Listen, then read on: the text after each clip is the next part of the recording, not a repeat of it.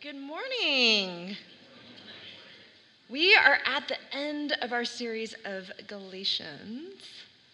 I'm going to turn this on. Maybe. There we go. Um, and so I'm excited um, to uh, close out our series on Galatians uh, this morning. Um, would you pray with me? I'm just feeling a little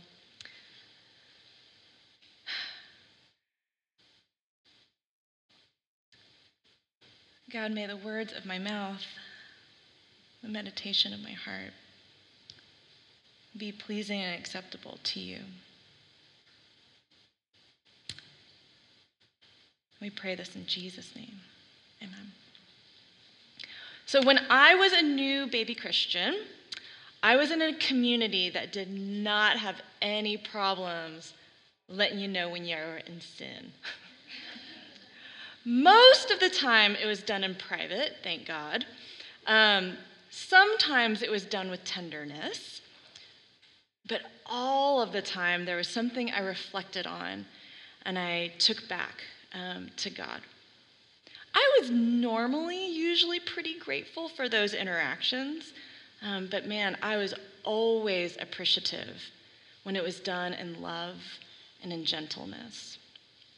In our social media heavy, attention hungry, smartphone addicted world, our mess ups can rise to another level of embarrassment and shame. We have entered into what I call the call out era. Someone might take a picture and then publicly and mercilessly call yo stuff out. Right? One blogger says this that someone parks over a yellow line, take a picture of their license plate, share it on Facebook so that your friends can all mock that person. You don't like the email that you received from your kid's teacher? Post it on Reddit. See someone with questionable taste in fashion? Snap a photo, blog a whole thing about it. Public shaming is out of control. And the ones who suffer the most, I think, are the kids. A dad records a video of him cutting off a 13 year old's hair as punishment.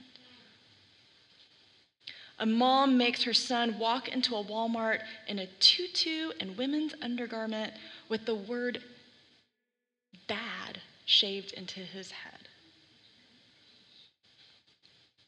The worst is that people are actually hoping that other people will join in with them by liking or commenting on that public shaming. Not okay. Even dogs are being publicly shamed. I took four sticks of butter from a grocery bag. I ate two, smeared the third on the couch. Mom is still searching for the fourth. I peed on my owner's coworker's shoe in the office while he was wearing it. I ate 12 pounds of chicken off the counter during game four of the World Series, then puked it up on the four month old puppy. I poop in dark bedrooms, and I eat the evidence. Poor dogs. And this is all over social media, right? I'm in the box of shame today because fill in the blank any time of the day, I threw up. this poor dog. I'm going to leave that one up there for a little bit. When you see someone doing something you passionately think is wrong, what do you do? For some of us, we get angry. We want to correct. We want to call out. We want to bring retributive justice. You got what you deserved. Some of us want to do it publicly so other people will know, maybe consciously or subconsciously, to shame them. For some of us, we're so terrified of that other person getting angry at us, and we just don't even want conflict. Some of us We're so scared not just of another person's anger, we're scared of our own. And we're so scared that we're going to hurt someone else, that our words would cause pain, that we're hesitant to say the honest thing that needs to be said. We can swing so extreme from one side to the other. We want to mercilessly call people out to seek vengeance, or we're silent in ways that add to more injustice, both to the oppressed and to the oppressor. And both are toxic, my friends. My question is, is are you the dog in the box of shame? Are you the one posting the picture? Have you ever made a mistake in your life and you were harshly, publicly called out on it? How did you feel? Did you feel better or worse about yourself? How did you feel in relationship with that person who was calling you out? Did you feel like that relationship got restored? Probably not. Can you think of a time when our good, good God gently restored you?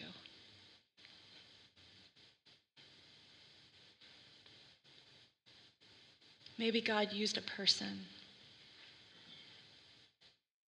How did that impact your relationship with that person? Last week, Pastor Mark preached about the upward stream of the fruit of the Spirit. The fruit of the Spirit is love, joy, peace, patience, long suffering, kindness, goodness, faithfulness, gentleness, and self control. And as such, against such things, there is no law. Those who belong to Jesus have been crucified with the flesh, its passions, its desires. And since we live by the Spirit, let us keep in step with the Spirit. Let us not become conceited, provoking, and envying each other. Paul knew that as the Galatians would attempt to live out these fruit of the Spirit, man, that they would experience themselves or see others with major moral failures along the way. Paul was building up a church and a people who looked like Jesus, whose faith was going to be expressed through love. And as Jesus followers, we should look differently than the revenge seeking public shaming of this world. Amen? So, what do we do when someone actually sins? How do we build up a Christ centered community? Well, I think that our passage in Galatians 6, um, Paul begins to address it. So if you are able, please stand in the hearing of God's word.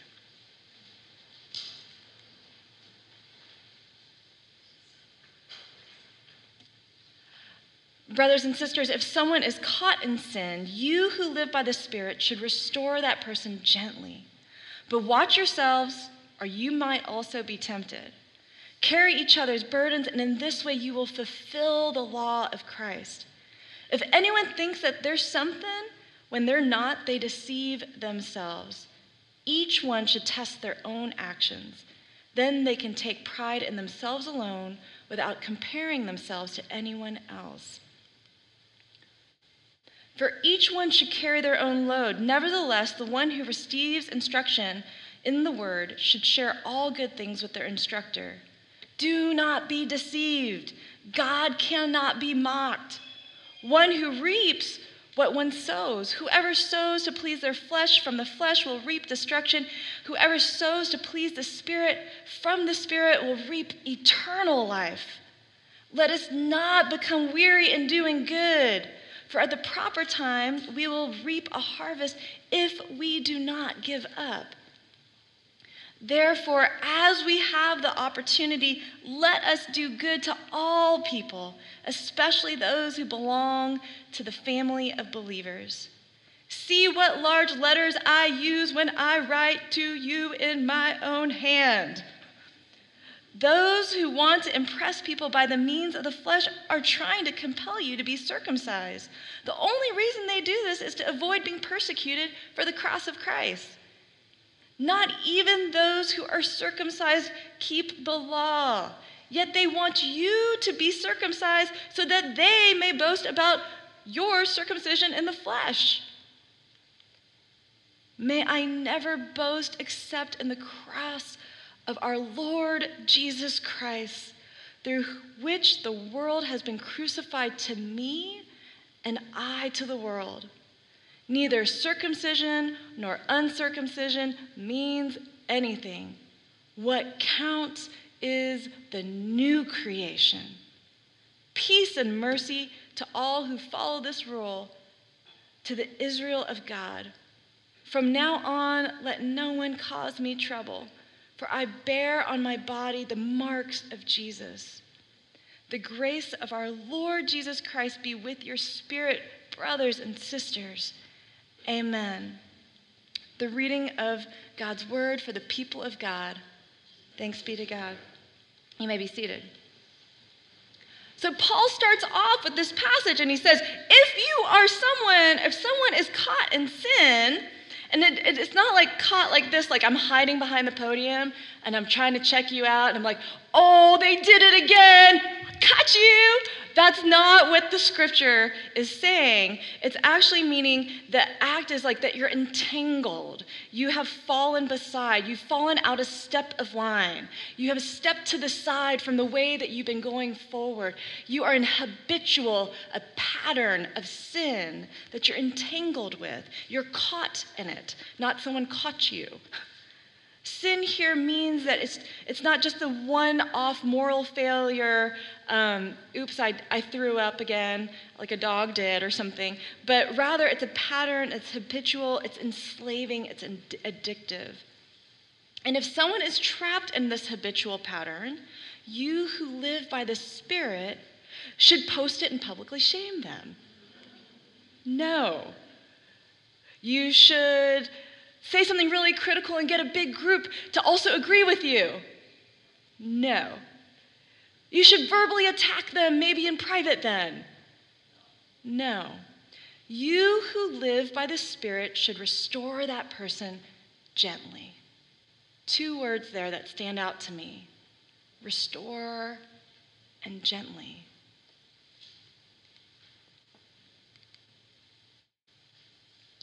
One of the fruit of the Spirit, and the same Greek word that we're using here, is the fruit of the Spirit is gentleness. Can we say gentleness?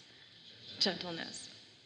Gentleness is the quality of not being overly impressed by a sense of one's self importance. It's humility, it's courtesy, it's considerateness, it's meekness.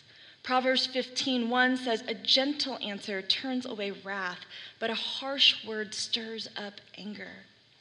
I like what um, the message version is in this, and so I'm going to go back and forth with that translation. But it says, "If someone falls into sin, forgivingly restore him or her, saving your critical comments to yourself." The goal here is restoration. We have to ask ourselves that when we go and we come and confront or talk to someone lovingly about sin. Is my goal really to restore, or is it just merely to call someone out, to make myself feel a little bit more superior? We are freed people. Christ has set us free. And I love what Toni Morrison says is that the function of our freedom is to free someone else, right? Christ, it is for freedom that Christ has set you free. Now go and be about that liberation in the world. Amen? Gentleness doesn't mean that what the person is doing is okay. Gentleness is not dismissing sin. Gentleness can be clear and kind, and it communicates humility and help. It doesn't seek to shame or to harm, but to restore. It doesn't say, if you see someone who's entangled in sin, don't say anything, right?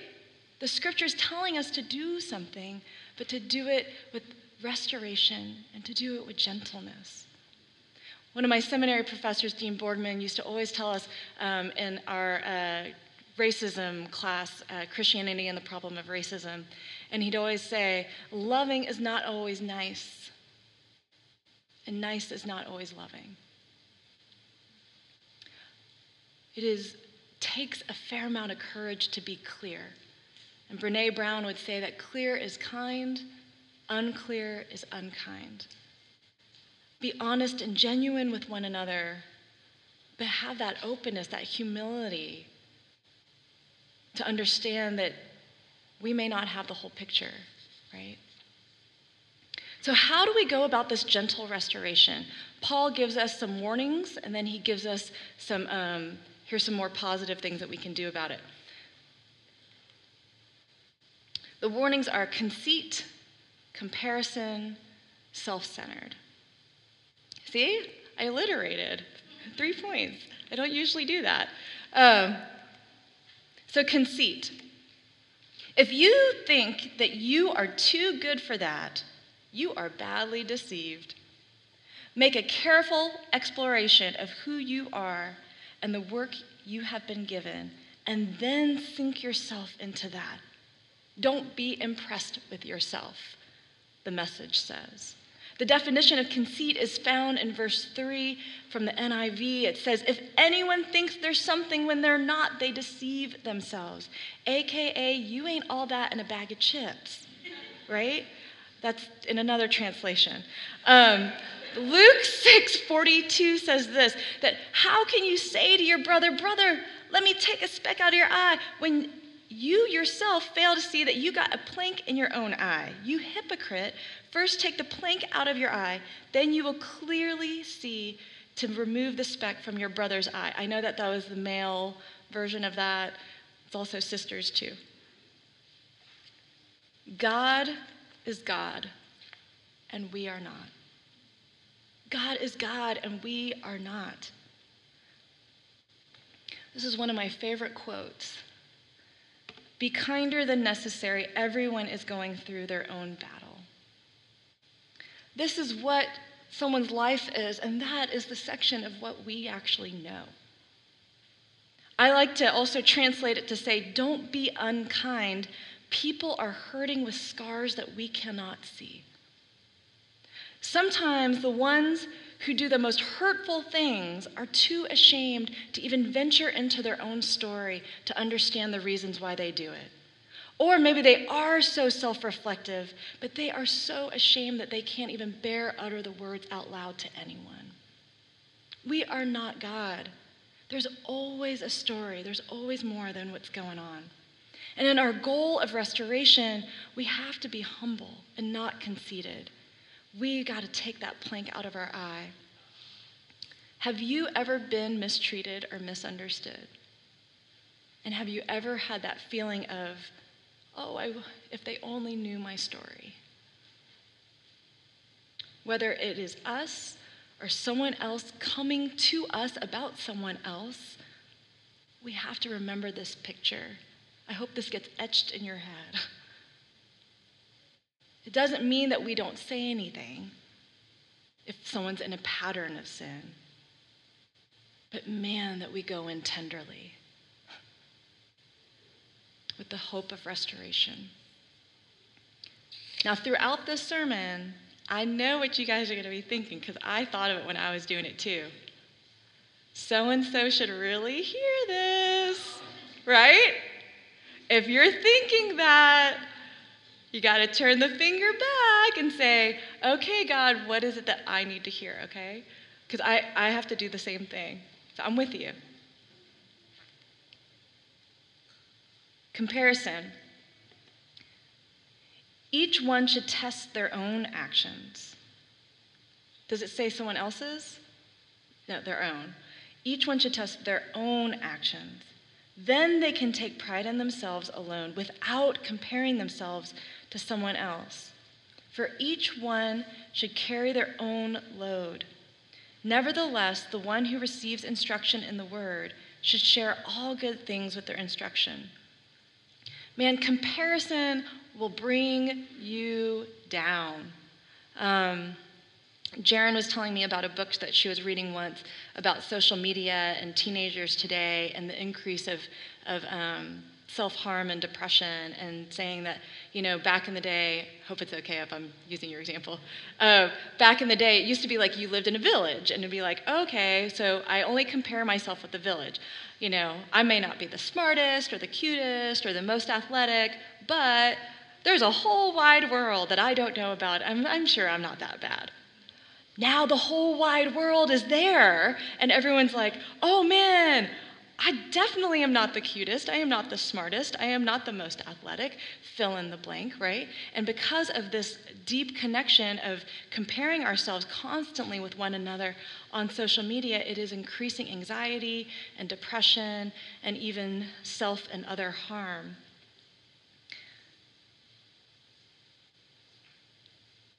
So, so don't do it if you can. um, the other piece of this scripture, and it's kind of a little one off, but I do think it's important. I always thought that this passage of like, share, if you receive instruction in the word, to share it with your instructor meant like, tell your pastor everything good that you're learning. I was like literally what I thought. Um, but as I've been studying it, um, it actually, what most scholars agree, that it's referring to kind of sharing um, in the community, the body of believers, everything that God has given you. And they actually talk about um, financial giving. It's the same Greek words that Paul uses throughout other parts of Scripture when he's talking about not withholding and being generous uh, to the churches. Um, based on what was going on in Galatia, most of the churches, if not all the churches, were not adequately compensating their Christian leaders. Um, they didn't have a teachers' union. Um, and so it was kind of this, this moment of um, kind of saying, be generous, share um, with those who are teaching. Now, that was awkward for me to say, so we're going to move on. Um, Self centered. Okay, so let us not become weary in doing good, for at the proper time we will reap a harvest if we do not give up. Therefore, as we have opportunity, let us do good to all people, especially to those who belong to the family of believers. Man, you might have felt a little bit more excited about your faith, your relationship with Jesus, about church, about serving, about ministry at other times in your life than right now. That's okay. Some of you guys are like, no, I'm great. I'm hunky dory. That's great too. But if you're in that earlier category, the scripture is telling us don't lose heart. Sometimes you need to take breaks, and that's okay. Sometimes God is silent, but it doesn't mean that God's not good and that God has left you. Amen? Keep in step with the Spirit. Don't become selfish, and don't stop caring about one another. The text doesn't say don't have boundaries, it doesn't say that you can't say no but it's saying keep Jesus first. Keep Jesus first, and you won't burn out and you won't get cynical, and keep loving the body of believers. Carry one another's burdens. The commentary, uh, commentary says that this, what Paul is saying in uh, Galatians 5 and 6 is this quarrelsome conceit, the envy, the aloof to people's need, the pride to misuse this Christian freedom has disastrous results in both personal and corporate ways that is destructive. Part of ways that we help untangle it is by continuing to keep Jesus as our center and continue to love one another. Amen? John Wesley says this. He's the founder of the Methodist movement. But y'all are all covenant, so you never heard of John Wesley. So I'm going to tell you about him. I'm just joking. Um, he says, Do all the good you can by all the means you can, in all the ways you can, in all the places you can, at all the times you can all the people you can as long as ever you can. Amen. Don't grow weary in doing good. Don't lose heart, brothers and sisters.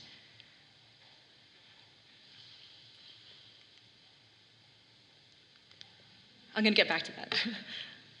I skipped, I skipped writing of scripture. Conceit, comparison, and self centered. So that we get to that whole end of Galatians, the whole book, and he kind of ends with, like, hey, this is what I've been talking about the whole time. This is why. Now look for the conceit, comparison, and self centered. Galatians 11.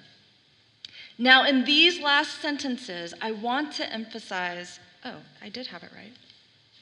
In these sentences, I want to emphasize in the bold scrawls of my personal handwriting the immense importance of what I have written to you. That's pretty big.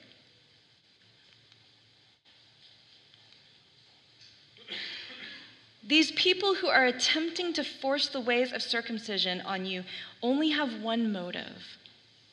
They want an easy way to look good before others lacking the courage to live by faith that shares in Christ's suffering and death. All their talk about law is gas. They themselves don't keep the law. And they are highly selective about the laws that they do deserve, observe. They only want you to be circumcised so they can boast of their success in recruiting you to their side. That is contemptible. Can you see it? The conceit, the comparison, the self centered. They only care about getting people to do or to not do religious, re- legalistic things just so that they can look good because they think that they're better and that they're comparing their spiritual morality with other people. They're just thinking about not just looking good, but not being persecuted by these Judaizers at the time. They don't want to share in Christ's suffering. So we too need to be aware. Are we conceited? Are we conceited? Are we conceited that we are maybe more conservative or more progressive than other people? We see this on both extremes. I am morally pure. I pray more. I know more Bible than you. You are less Christian than me. I am spiritually superior. You are spiritually inferior. Or, on the other hand, it's I am socially conscious. I am woke, woke, woke about all the injustices of the world, and you are taking an apathetic nap. I am living out my faith more faithfully than you. Conceit, comparison, self centered. Both condemn the other, and they don't offer that gentle restoration, Christ centeredness that we all need. Amen? Can't you hear both of those things? And can't you help but to think, man, we really need one another to be more whole? Amen? Do we see one another as people on the journey along the way. Jesus welcomes everyone to the table through the cross, not just by our Bible knowledge, not just by our socially active works. Both are good and they're not necessarily at odds with one another. They don't need to fight. They work together because they're both central to the faith expressing itself through love the thing that Paul says is the only thing that counts. If we are asking other people to love people they don't like, then God is asking us to do the same. Amen? So, how do we live into this radical love that defies all that the world tells us? Cross, central, creating. Verse 14 For my part, I am going to boast about nothing but the cross of our Master Jesus Christ. Because of that cross, I have been crucified in relation to the world, set free from the stifling atmosphere of pleasing others and fitting into the little patterns that they dictate.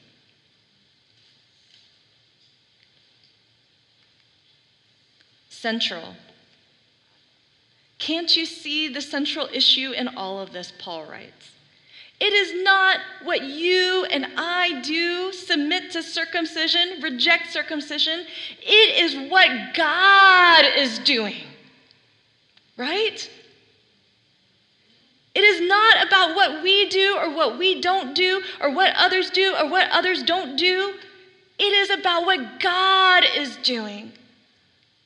Stop trying to please others. Stop trying to compare yourself and get ahead and get woke woke oh, er, ist, I don't know.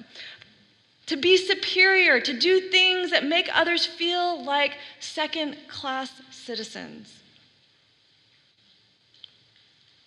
Paul uses that same language like he did in Galatians 5.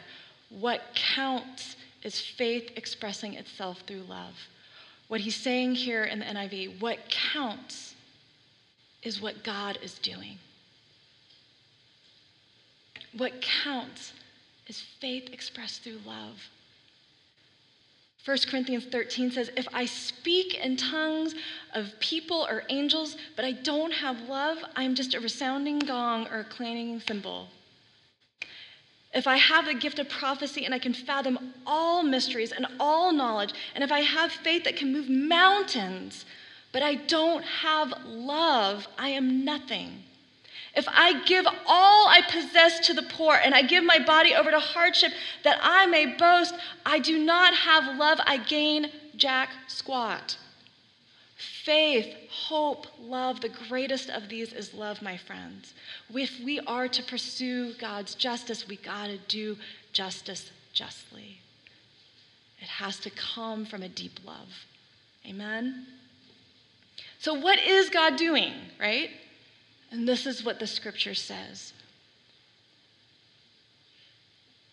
it is what God is doing, and God is creating something totally new a free life. All who walk by this standard are the true Israel of God, his chosen people. That's what it means to really be God's children. Peace and mercy on them. Something new is happening, my friends.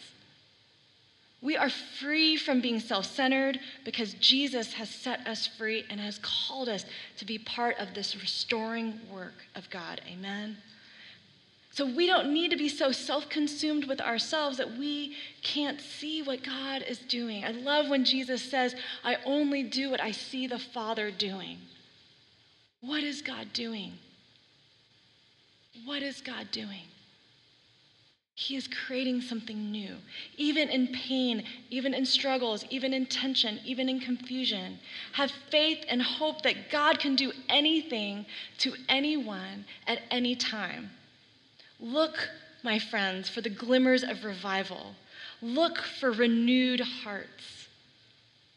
Look for ways that we can participate in God's transforming love as an expression of our faith by how we love each other with a spirit of gentleness, humility, and hope. This is not about you. This is about God's work, and we get to participate in it. We need one another. God has put us together as a family. And I pray that we can make every effort to preserve the bond of peace, the unity of Christ. It is okay to differ about non essential opinions and still walk together. Amen? I am so thankful for the diversity of the kingdom of God, that it is not one nation, one tribe, one language that is going to bow before the throne. Amen? It is every tribe, every nation, every tongue That is a lot. And that means that we are not going to necessarily agree. But God is calling us together and to proclaim God's love and unity as a witness to the whole world. In closing, Paul says this Quite frankly, I don't want to be bothered anymore by these disputes. I have far more important things to do a serious living of this faith. I bear in my body scars from my service to Jesus. May what our Master Jesus Christ gives freely be deeply and personally yours, my friends. Oh, yes. Amen. I think of a great story of gentle restoration. Two best friends hanging out. One ends up, uh, man, major public shame. Major, huge, ginormous. His best friend pretty much goes in with the public shaming.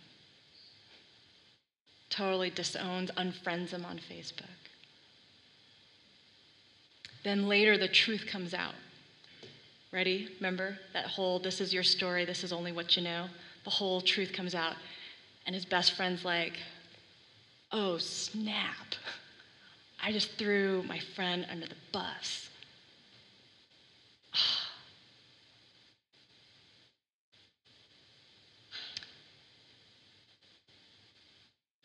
he comes back and he has a meal with his friend. They kick it over dinner. And this is what he says. After they finish eating, Jesus says to Simon Peter, Simon, son of John,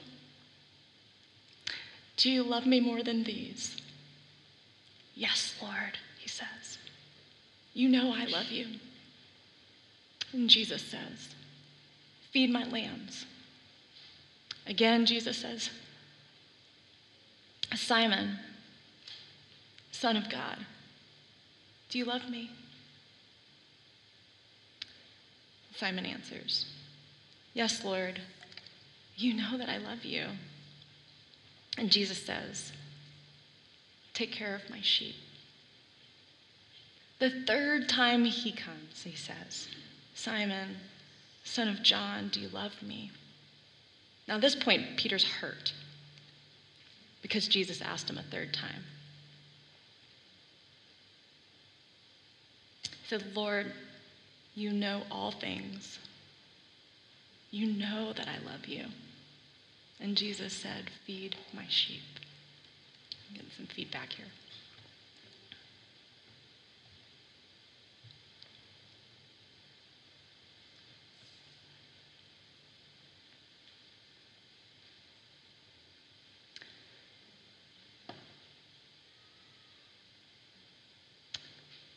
Quite frankly, I don't want to be bothered by these disputes anymore. I have far more important things to do. The serious living of this faith, like feeding sheep and taking care of lambs. Jesus comes, restores his best friend in a gentle way because it's time to get back to work. Amen? There's work to do.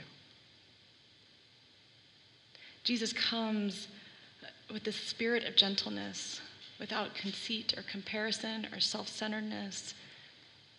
He's humble.